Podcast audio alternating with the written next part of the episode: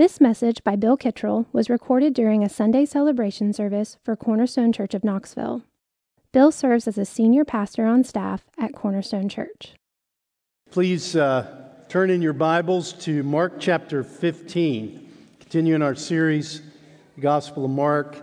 Be in chapter 15 today. Begin reading in verse 1 and read down through verse 20. We're going to be flipping around in the Bible a little bit today, so I hope you have access to a copy of the scriptures so that you can follow along and we can take advantage. This is God's word, God's inerrant word, and we are receiving a gift this morning as we have the privilege to read and consider the word of Christ. So join me now as I lead us by reading, beginning in Mark chapter 15, verse 1. If you remember last week, Jesus on trial before the chief priests, and now he's headed for Pilate. And as soon as it was morning, the chief priests held a consultation with the elders and scribes and the whole council. And they bound Jesus and led him away and delivered him over to Pilate. And Pilate asked him, Are you the king of the Jews? And he answered him, You have said so. And the chief priests accused him of many things. And Pilate again asked him, Have you no answer to make? See how many charges they bring against you? But Jesus made no further answer, so that Pilate was amazed. Now, at the feast, he used to release for them one prisoner for whom they asked. And among the rebels in prison who had committed murder in the insurrection, there was a man called Barabbas. And the crowd came up and began to ask Pilate to do as he usually did for them. And he answered them, saying, Do you want me to release for you the king of the Jews? For he perceived that it was out of envy that the chief priests had delivered him up. But the chief priests stirred up the crowd to have him released for them Barabbas instead. And Pilate again said to them, Then what shall I do with the man you call the king of the Jews? And they cried out again, Crucify him. And Pilate said to them, Why? What evil has he done? And they shouted all the more, Crucify him. So Pilate wishing to satisfy the crowd, released for them Barabbas. And having scourged Jesus, he delivered him to be crucified. Verse 16 And the soldiers led him away inside the palace, that is the governor's headquarters, and they called together the whole battalion and they clothed him in a purple cloak. And twisting together a crown of thorns, they put it on him. And they began to salute him Hail, King of the Jews! And they were striking his head with a reed and spitting on him and kneeling down in homage to him. And when they had mocked him, they stripped him of the purple cloak and put his own clothes on him, and they led him out to crucify him. May the Lord bless his holy word, and may our affection for Christ increase today through this word believe He's calling us to, to trust Him regardless of our circumstances. We're coming to the end of our series on the Gospel of Mark. It's always a little sad when we come to the end of a book of the Bible we've been benefiting from together as a congregation, and especially when the series is as long as Mark has been. We started this book in February 2019, and we've taken a few breaks along the way, but we have spent a lot of Sundays in the Gospel of Mark. Last Sunday's actually going to be next Sunday. Mike will be sharing the rest of Mark 15, and we, we skipped ahead and did Mark 16 for our Easter text, so we'll be done after next Sunday. But this is my last message from Mark, so it's going to be more of a pastoral message. I think the Lord wants to use this text in a broader way than normal. It won't be a normal message. And what I mean by that is you're going to have to have a gift of the Spirit to follow me. this year, 2020, I remember thinking, what a cool number. That's a cool year. I'm going to like this year. Eh? Seems to be a life altering year for everyone. It is, but it isn't affecting everybody the same. As a pastoral team, we've been aware that for, for many of us, um, it's been an extended trial. People have been experiencing adversity. We've been focusing the care of the church on that. We know that many people are tempted to be anxious. There's so much uncertainty and so many different things going on. And so that's really been a primary focus and I think rightfully so. But I think along the way, we've missed a group of people in our church and also people outside our church. Many, it seems, during this year and during the pandemic and all that's going on, are, are experiencing surprisingly good circumstances. Have you noticed that? Many, many are going through a test, but it's the test of prosperity. I've asked people how things are going, and I've been surprised at the responses. Some a little bit embarrassed to say, you know, this, this has really been a good season for me. Things are, things are going great. I'm actually enjoying this season. I've had a number of people say this to me, inside and outside the church. I'm, I'm going to hate to see this in some things, in some ways.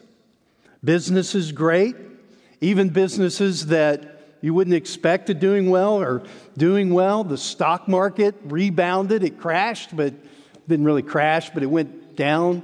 And then he kind of came back. What do I know about the stock market? But I hear it's doing okay. many, many people find their jobs seem secure Every time you turn around, the government's sending you a check. They don't want you to pay taxes. Take your time. A lot of people have more time at home. They're even working at home. They've had extra time off. Youth sports have been canceled. It's like peace all year long and serenity, not to mention saving thousands of dollars on gas money. Feels like a lot of families have said they just feel like they have more quality time together. It's a slower pace of life. And then there's live streaming. You know, I get it all the time. Man, I miss gathering, but uh, sleeping in, no serving responsibilities, sitting in the lazy boy, cup of joe and a cinnamon roll. You know, if this is taking up my cross and following Christ, I'm all in. Live streaming rocks. So, anyway, today we're going to look at our text more briefly and review a bit. And I, I hope that we'll see a view of Christ as our great self sacrificing King. And we're going to have special application for those of you experiencing the test of prosperity. I hope it will encourage all of us in our admiration and worship of Him. At the end of the message, we're going to celebrate the Lord's Supper. So this is going to be kind of an opportunity for self examination. God didn't spare his son, he delivered him up for us all. And so we can take a look at our sin today and be transformed by, by his grace. Amen. Three times in the Gospel of Mark, you can turn to, hold your place in chapter 15. Like I said, we're going to be flipping back and forth. If you have an electronic copy of the scriptures, shame on you. I'm just kidding. That's fine with me. Just don't tell me. I don't want to know. Three times in the Gospel of Mark, Jesus tells his disciples in detail, if you remember, that he's going to Jerusalem to be killed and to rise from the dead. Let's read all three of them. It's kind of easy to remember where they are. Mark 8:31, Mark 9:31, Mark 10:33. So they're, they, they follow along in those three chapters.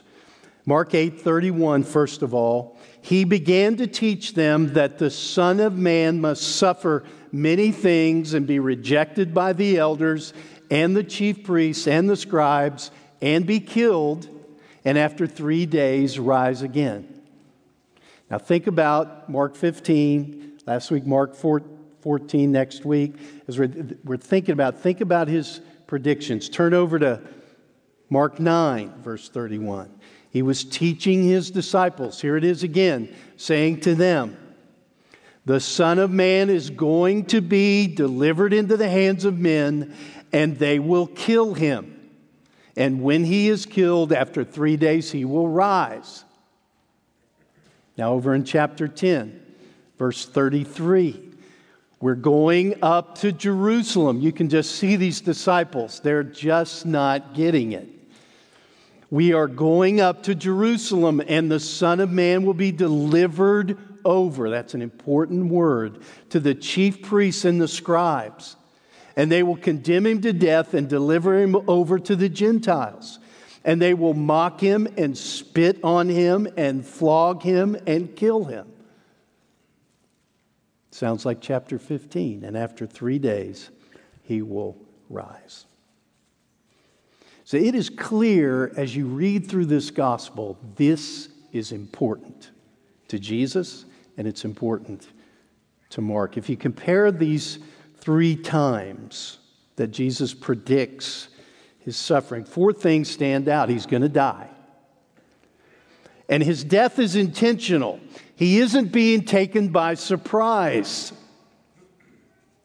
He intended for this to happen. It's purposeful. He isn't running from it. We can't go to Jerusalem because I'm going to be killed. He's going to Jerusalem. He set his face like flint and he's going there knowing he's going to die, and he's preparing his disciples. He walks into the events we read about in Mark 15. Walks right into it. It isn't suicidal, it's murder. And the, the murderers are mentioned in each text. And he will rise from the dead, and it won't be at some uncertain time. It'll be precisely in three days. His death is appointed, his resurrection is appointed, and it'll happen on schedule. And we're reading the fulfillment of this in Mark chapter 15. This is, this is the trial before Pilate. We saw last week before the Jewish ruling council, the Sanhedrin. Now, they, the chief priests especially, deliver him over to Pilate. The Roman authorities. Mark was writing his gospel for the church in Rome when Nero was the emperor. He was a wicked man, he was a dictator, it was a totalitarian state. Pilate is a Roman governor. The chief priests, they bind Jesus, they take him to Pilate. They didn't have the authority to execute a criminal. And they also knew that if they had Pilate's support, his condemnation, it would help if Jesus' followers tried to make him a martyr afterwards. So they bring him to Pilate, and when they do, he asks Jesus, Are you the king of the Jews? Remember, the Sanhedrin was worried about blasphemy. Pilate could care less about blasphemy. It was little concern to him. But claiming a political title, that got you crucified. So he wants to know Are you the king of the Jews? It's mentioned six times in Mark 15. Crucifixion, we all know Jesus was crucified. It's a Roman way of executing criminals. So we know the Romans killed Jesus. Ultimately, they're responsible for his death. Jesus' response, You have said so. It's, it's reflective of Mark's emphasis on his silence. You remember this from his trial before the Sanhedrin. His, his silence in the face of hatred, abuse, lies, cruelty, it dominates Mark's account. So as we're reading this, his silence is supposed to affect us. It isn't the silence of defeat, it's, it's the silence of someone surrendering to the sovereignty of God. He's surrendering to God's plan. There's a plan here. This has been appointed. He's being delivered over according to the Word of God. God is watching over His Word to perform it. This has been prophesied about for hundreds of years, for centuries. Jesus has predicted it. It's a plan. God is watching over His Word to perform it. And He is silent as He accepts God's sovereign plan. And verse 5 in chapter 15, if you want to flip back over there, Pilate was amazed. He was amazed. Isn't that interesting? That what amazed him was his silence? Throughout this gospel, we've seen repeatedly the crowds are amazed at the works of Jesus Christ, at his teaching, at his authority. They're amazed. He's an amazing person. Pilate was amazed at his silence. Even in silence, he is a powerful witness. He is the Son of God. What's even more amazing is Matthew records that at one point when he was arrested, one of his disciples tried to rescue him with a sword. And Jesus said, Don't you think that I cannot appeal to my Father, and he will at once send me more than 12 legions of angels? But how then would the scriptures be fulfilled?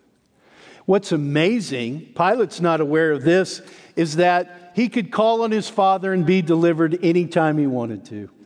That's what's amazing. But he considers releasing Jesus. He releases prisoners to gain favor from the crowd, political capital, if you will. And, and so he recommends Jesus. But the chief priests stir up the crowd to release Barabbas instead, a known killer and so Jesus takes the place of Barabbas. It's a, it's a reflection of the substitutionary nature of the atonement. He dies in the place of others. Here we have a picture of it with a known murderer. He's released. And in his place, the innocent Son of Man, is crucified. Paul said in Romans 5 while we were still sinners, Christ died for us. Peter says in 1 Peter 3 Christ died for sin, the righteous for the unrighteous. We can see in Barabbas his substitutionary death for us. He died for me. Thank you. In chapter 15, verse 1 says, They bound Jesus, they led him away, delivered him over to Pilate. Verse 15, Pilate delivered him to be crucified. Remember back in chapter 9, the Son of Man is going to be delivered into the hands of men. In chapter 10, the Son of Man will be delivered over to the chief priests, and they will deliver him over to the Gentiles, the Romans. Peter's preaching in Acts 2 to the Jewish people, and he says, This Jesus delivered up according to the definite plan and foreknowledge of God, you crucified and killed by the hands of lawless men. It's God's plan. God is at work here. The reason that Pilate, according to verse 10 in chapter 15 here, the reason Pilate repeatedly tried to release Jesus because he perceived that it was out of envy. Out of envy that the chief priests had delivered him up. It's the only occurrence of the word envy in all of the Gospels. The chief priests condemned and handed over Jesus because of envy. It's a testimony to the success Jesus had in ministry to people and teaching. They were envious of his success. Envy is their motivation. That's why they arrest Jesus. That's why they deliver him over to Pilate. Envy. It's powerful, isn't it? So we're going to pause for a minute now and do some self examination. Envy is feeling unhappy when others prosper, when others are blessed. Envy is grief and can lead to anger because somebody else succeeds. It's, it's a pervasive sin, it hides really well. It, it explains a lot about our culture. Advertising is built on appealing to envy. Political factions are formed because of envy. No one wants to confess envy. We'll confess pride will will confess sexual sin more easily than the sin of envy. No one wants to say, I'm eaten up with envy. I'm green with envy. Because it seems so petty, it makes us look bad. It's embarrassing to say, I'm envious. Shakespeare called it the green eyed monster. The Grinch is green because he's envious. Proverbs 27, verse 4 says, Wrath is cruel, anger is overwhelming, but who can stand against envy? Wrath is cruel, anger is overwhelming, but who can stand against envy? We should care about envy according to God's word it's more powerful than wrath and anger. It's out of envy that Jesus was delivered up and crucified. It's why Barabbas was released and Jesus was killed. Paul says in Galatians 5 that envy is a powerful work of the flesh the remaining sinful nature in believers. It's a, it's a powerful work that believers have to battle. He says God's Spirit is at work freeing us, liberating us from envy. It operates close to home, doesn't it? It's always on the relational level, people we're close to. It's not easy to recognize it. Look for questions coming from your heart like, what, what about me? I wish that would happen to me. Every year I go on a fishing trip with my boys. This year my son in law came, and it was a great time. And every year we go and catch a lot of trout. And one, one memorable event took place. I caught a nice brown trout. I've caught a, plenty of trout over the years, but this one sticks out because all the boys came running and they were excited that I caught a fish. The water was really high and muddy. We'd been fishing for a while. It just seemed like the conditions were such, none of us were going to catch many fish.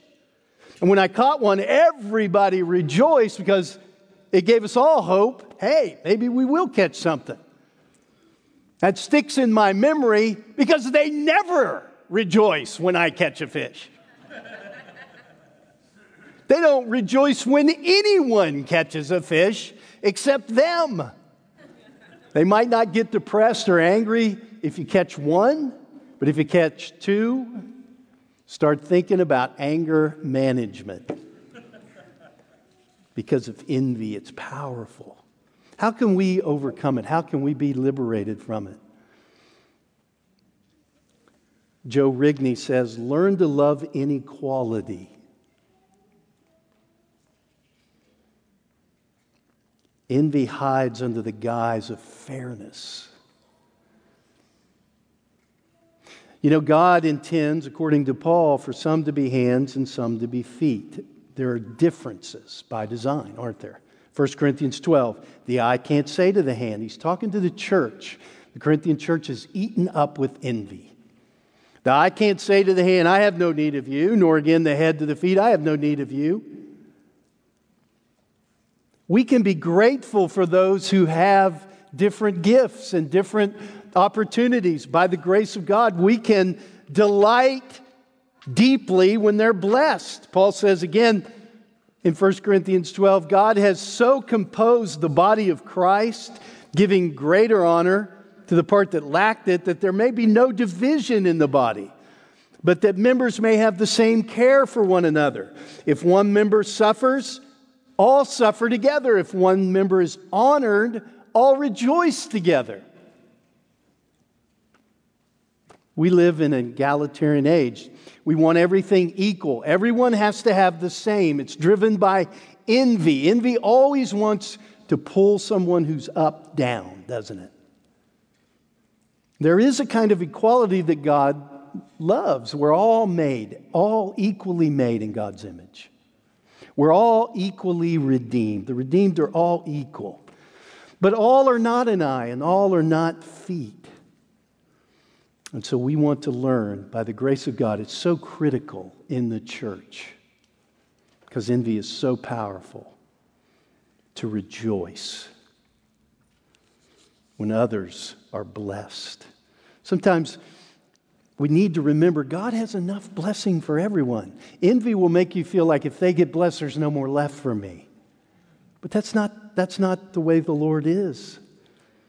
Envy wants you to think that, but God is rich with blessing. He's got plenty for everybody. We can jo- rejoice with other people. So Pilate lobbies for Jesus three times in Mark 15. He, he harbored doubts about his execution, but he concluded that executing him is going to be for my political advantage. So he wants to satisfy the crowd, and he's willing to sacrifice an innocent prisoner for political reasons. Wishing to satisfy the crowd, verse 15, release for them Barabbas, and having scourged Jesus, he delivered him to be crucified. He had him flogged, scourged, flogged. It was, it was cruel. It was merciless. It's how they would prepare people for the crucifixion. The New Testament shows no desire to sensationalize Jesus' sufferings. It's very brief. They're not trying to recount the horrors. Mark's no exception. He's very succinct. He's very, he had him scourged. So if you're a modern reader, you're ignorant of how savage this was. What they did to prisoners before the crucifixion. The hope was that it would shorten the time they would be on the cross. Many prisoners died just from the flogging. In the final prediction of his sufferings, he goes into the most detail and he gives all the details of the role of the Romans. If you go back and look at it, he nailed it as we read through it. They mock him, they spit on him, they flog him, they crucify him. But Mark places his emphasis for a reason on the mockery. They put a purple cloak on him. Purple was very expensive, it was reserved for royalty, it symbolized royalty. They twisted together a crown of thorns. Crowns were made of gold, and they were for victorious military people and, and the emperor. But they twist together, they're mocking him. And then they said, Hail, King of the Jews! It was a parody of what they would say for Caesar Hail, Caesar, the emperor! They're just mocking, Hail, you're the King of the Jews. When he's on the cross, they say, Save yourself and come down from the cross. You said you could destroy the temple and build it in three days. Save yourself. Verse 19, they were striking his head with a reed and spitting on him and kneeling down in homage to him. And when they had mocked him, they stripped him of the purple cloak and put his own clothes on him. They led him out to crucify him. And they go from this, these soldiers go from mocking now to violence. And so we can imagine what it would be like to turn loose these kinds of men to a condemned criminal about to die. It was a whole battalion, 600 men. He's hit on the head with a reed. It was brutal spitting on him, kneeling down. This is the suffering servant prophesied by Isaiah. You can go back and read about it. This is the suffering servant sent by God. But what is not mentioned is why. We find the answer to that in Mark chapter 10, verse 45. Even the Son of Man came not to be served, but to serve and to give his life as a ransom for many. John Piper says, This is the great central fact of history and of our lives. The Son of Man came. That's what we're observing. This was God's plan to ransom captives. It's why he suffered. I have a a Garmin exercise watch. I work out. and it has an app on your phone, and you can sync it. And in my case, keep track of how pitiful you are. But it froze this week. Those of you who know anything about this, you know what I'm talking about. It stopped working. And I learned that they had been attacked. It's called a ransomware attack. I don't have time to go into the details. But it's where cyber criminals get in someone's computer and they shut things down and demand a ransom. It shut down apps, it shut down manufacturing plants for Garmin. Most importantly, it shut down my watch.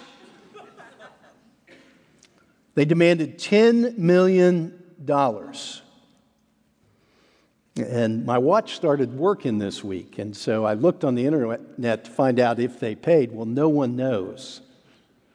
So they don't know, except for Slade Griffin. I'm sure he knows. The question is did they pay up? And all the experts say if they did, then they'll, they'll get hit again. Anyway, I'm just glad my watch is working. The point is, is that you pay a ransom if you want your computers liberated because they've been attacked. They're not working properly. We were in bondage, and a ransom had to be paid.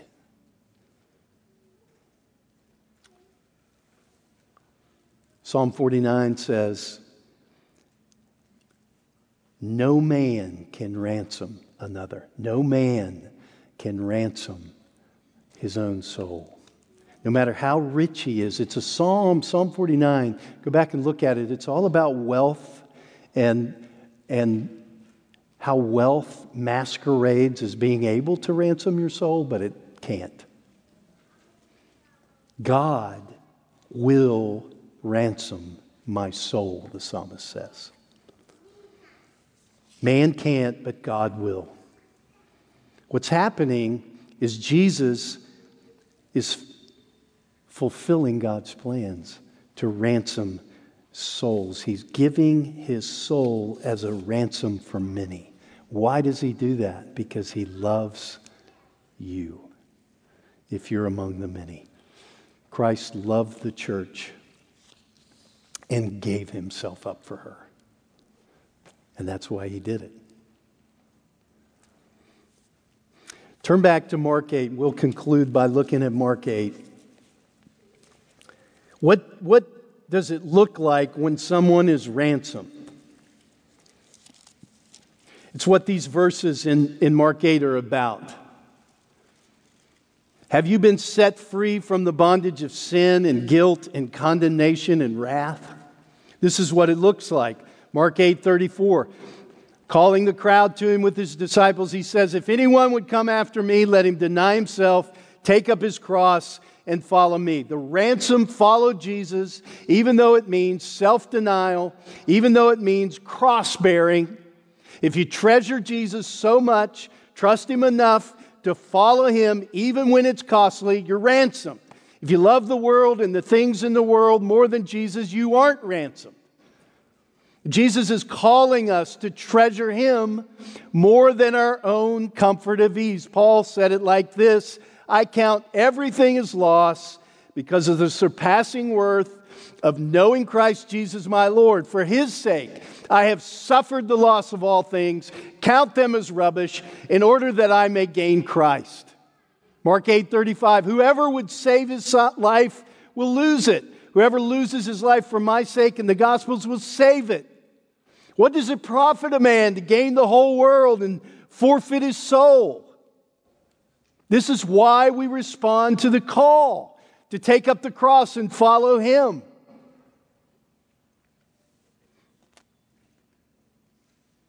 Because you could gain the whole world and it's of no profit. A man can't ransom his own soul, it won't be able to save you. There's nothing you can pay for your soul. So we take up our cross, we deny ourself, and we follow him. Because gaining the whole world will be of no use.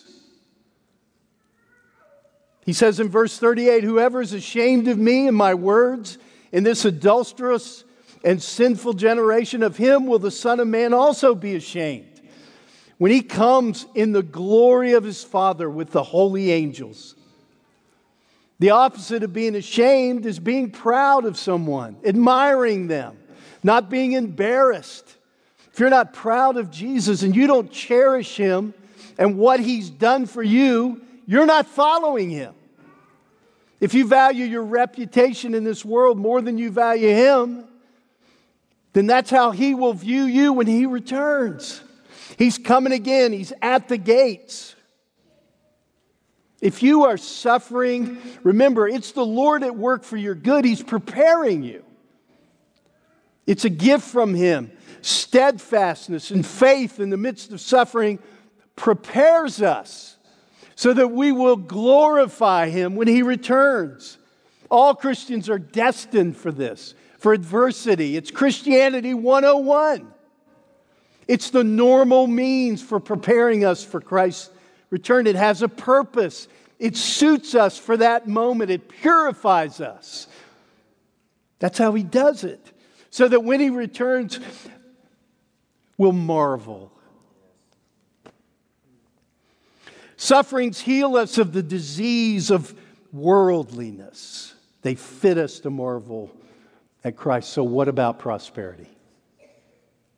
Many are experiencing, like I said, surprisingly good circumstances. What about prosperity? How should you respond? It's a test. Here's what Jerry Bridges says As difficult as it is to trust God in times of adversity, there are other times when it may be even more difficult to trust Him. These would be times when circumstances are going well. During times of temporal blessing and prosperity, we're prone to put our trust, aren't we, in those blessings, or even worse, in ourselves, like we're the provider of those blessings. It's a test. Will you trust God? Sometimes God's people prosper. David said in Psalm 16, the boundary lines have fallen to me in pleasant places. It's not just the wicked that prosper. Sometimes we prosper. But when we experience blessings in this life and our circumstances are good, we're tempted to trust in the gifts instead of God who has given us these things. What's it sound like when you pray for your meals? Is it a formality or is there genuine affection?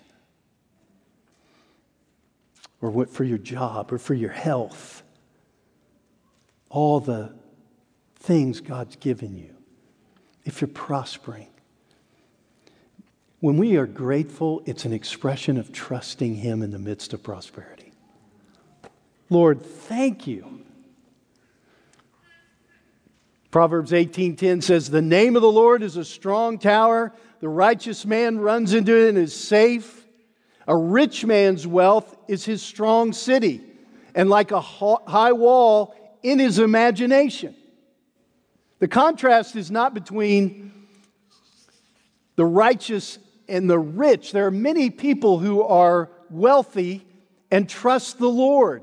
They're righteous and wealthy. The contrast in Proverbs 18 is between God and money. The two things, the two options we have, what, what we're going to trust in. Do you trust in God or you trust in money or other strong cities?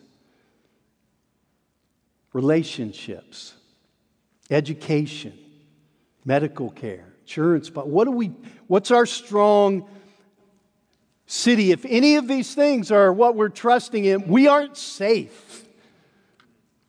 We're only safe when we run to Him. He's our strong tower. Again, Jerry Bridges, we ought to be as earnest and frequent in our prayers of thanksgiving when the cupboard is full as we would be in our prayers of supplication if the cupboards were bare. In adversity, we tend to doubt God's fatherly care, but in prosperity, we tend to forget it. Please don't forget it. If you're prospering, let's thank Him. Let's trust Him in all circumstances adversity, prosperity.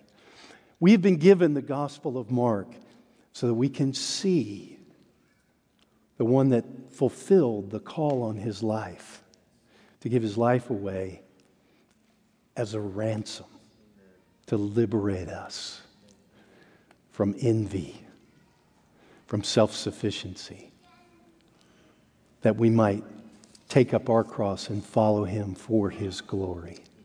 Amen.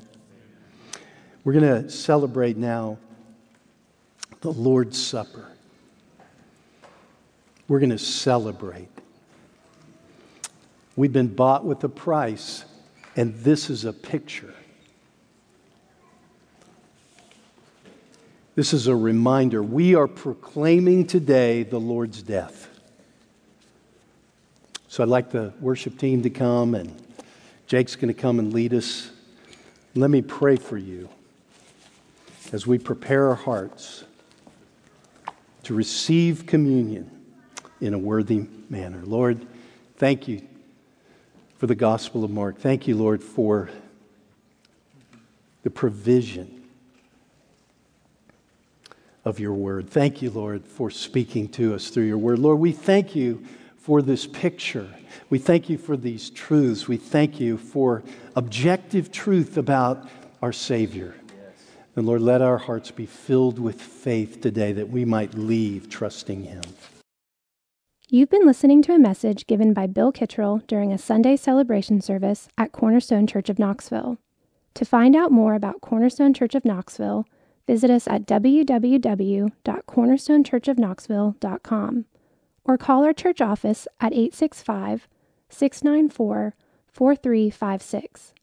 We'd love to have you join us in our mission to treasure, grow in, and proclaim the gospel of Jesus Christ.